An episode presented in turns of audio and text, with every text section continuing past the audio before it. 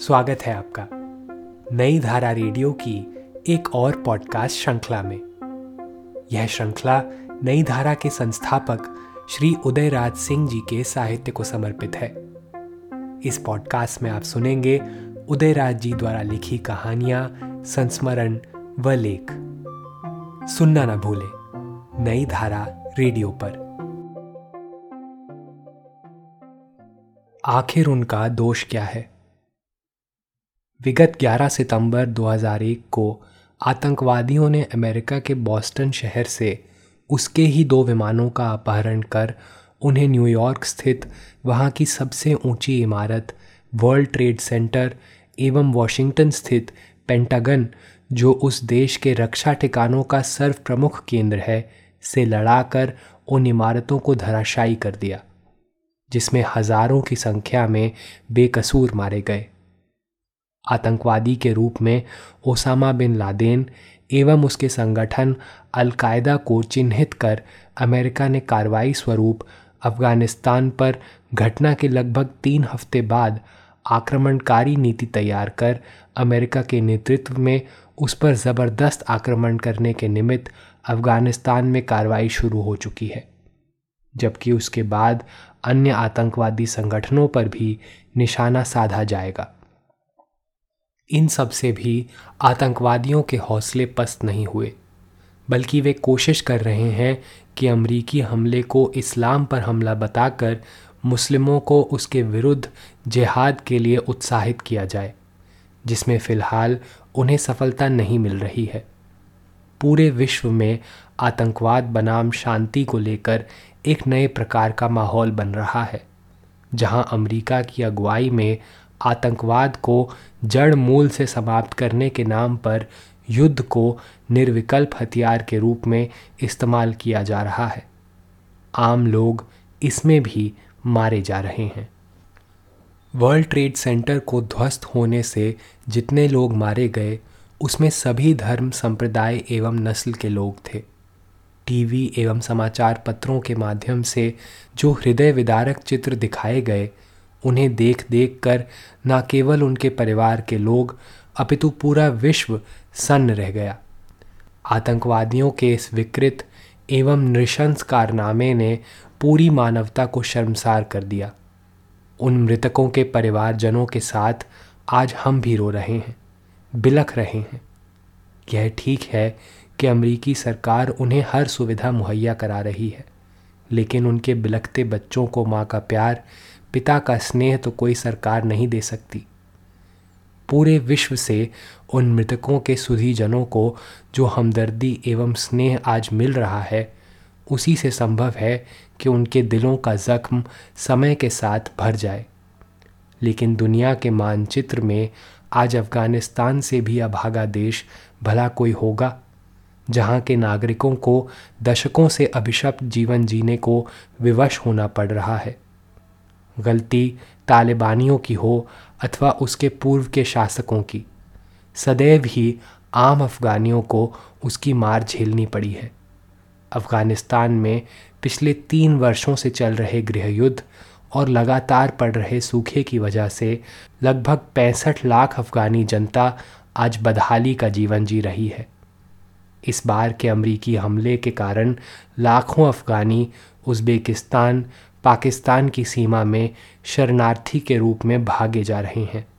तमाम विषमताओं के बावजूद आखिर जान किसे प्यारी नहीं होती। आतंकवाद के खिलाफ निर्विकल्प हथियार के रूप में युद्ध के थोपे जाने से उत्पन्न विश्व की राजनीति चाहे जो हो, हम अपने को उससे अलग रखते हुए केवल इस मुद्दे पर अपनी पीड़ा को अभिव्यक्त करना चाहते हैं कि विश्व के किसी भी हिस्से में यदि कोई निर्दोष मारा जाता है तो उसे मानवता के विरुद्ध मानते हुए उसके पक्ष में खड़ा होना चाहिए। इसीलिए वर्ल्ड ट्रेड सेंटर एवं पेंटागन में मारे गए निर्दोष व्यक्तियों के लिए जितना हम उनके परिजनों के साथ बिलख रहे हैं, उतनी ही चिंता हमें अफ़गानी शरणार्थियों की भी है, जो लाखों की संख्या में घर बार छोड़कर दर दर भटकने को अभिशप्त हैं। यूँ संयुक्त राष्ट्र की ओर से 218 टन गेहूँ काबुल पहुँचाया गया, तथा अमेरिका भी वहाँ के विभिन्न हिस्सों में खाद्यान्न भेज रहा है। लेकिन ये भी सहायता अफगानियों के लिए ऊँट के मुँह में जीरा का फ़ौरन ही सिद्ध हो रही है। इधर संयुक्त राष्ट्र के महासचिव कोफी अन्नान ने, जिन्हें अभी अभी शांति का नोबेल पुरस्कार मिलने की घोषणा हुई है अफ़गानी शरणार्थियों के लिए अट्ठावन करोड़ 40 लाख डॉलर की अंतर्राष्ट्रीय मदद की अपील विश्व समुदाय से की है। इस प्रकार की बड़ी मदद तो इन अफ़गानी शरणार्थियों को जब मिलेगी तब। फ़िलहाल तो वे भूखे प्यासे, खिलाफ मौसम के थपेड़ों से त्रस्त भटक रहे हैं। टीवी स्क्रीन पर उनका खस्ता हाल देखकर आँखें नम हो जाती हैं। हृदय भर उठता है। सर चक्कर खाने लगता है। आखिर उनका दोष क्या है? अफ़गानी शरणार्थियों पर दुखों का पहाड़ तो आने वाले समय में और फटेगा, जब वहाँ का मौसम भी उनके खिलाफ होने लगेगा। अक्टूबर के ख़त्म होते होते ही वहाँ के उत्तरी क्षेत्र में बर्फ़ गिरने लगती है और तभी से बर्फीले तूफ़ान ब्लिज़र्ड भी चलने शुरू हो जाते हैं। यहाँ मार्च तक बर्फ़ नहीं पिघलती। जाड़े में 6000 फीट के ऊपर के रास्ते को बंद कर दिया जाता है।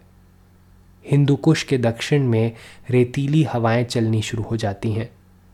पहाड़ों, दर्रों, रेगिस्तान एवं जंगलों में पटे इस देश की आम जनता के समक्ष आने वाले वक्त में स्थिति बद से बदतर ही होती जाएगी।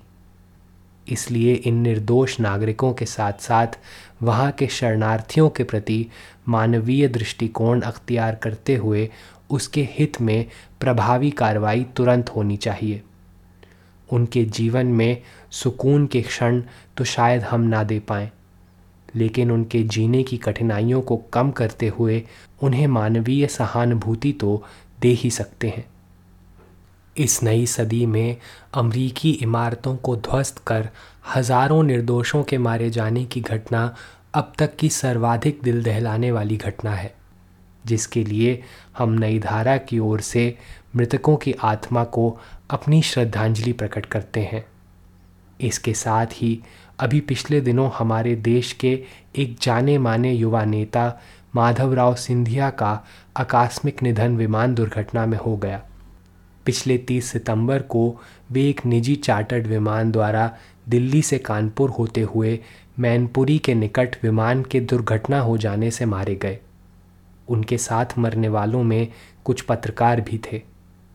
माधवराव सिंधिया कांग्रेस के वरिष्ठ नेता होने के साथ साथ फिल वक्त लोकसभा में विपक्ष के उपनेता भी थे। उनके निधन से हमने अत्यंत सूझबूझ वाले एक होनहार युवा नेता को खो दिया है, जिनसे हमारे देश को अनेक आशाएँ थीं। नई धारा की ओर से हम श्री सिंधिया एवं उनके साथ मारे गए सभी मृतकों के प्रति अपनी हार्दिक श्रद्धांजलि निवेदित करते हैं। इस पॉडकास्ट को सुनने के लिए आपका धन्यवाद। हम आशा करते हैं कि हमारी यह प्रस्तुति आपको ज़रूर पसंद आई होगी। अन्य पॉडकास्ट्स, वीडियो इंटरव्यूज़ आदि के लिए नई धारा को सभी सोशल मीडिया प्लेटफॉर्म्स पर फॉलो करें। जल्द ही आपसे फिर मुलाकात होगी। धन्यवाद।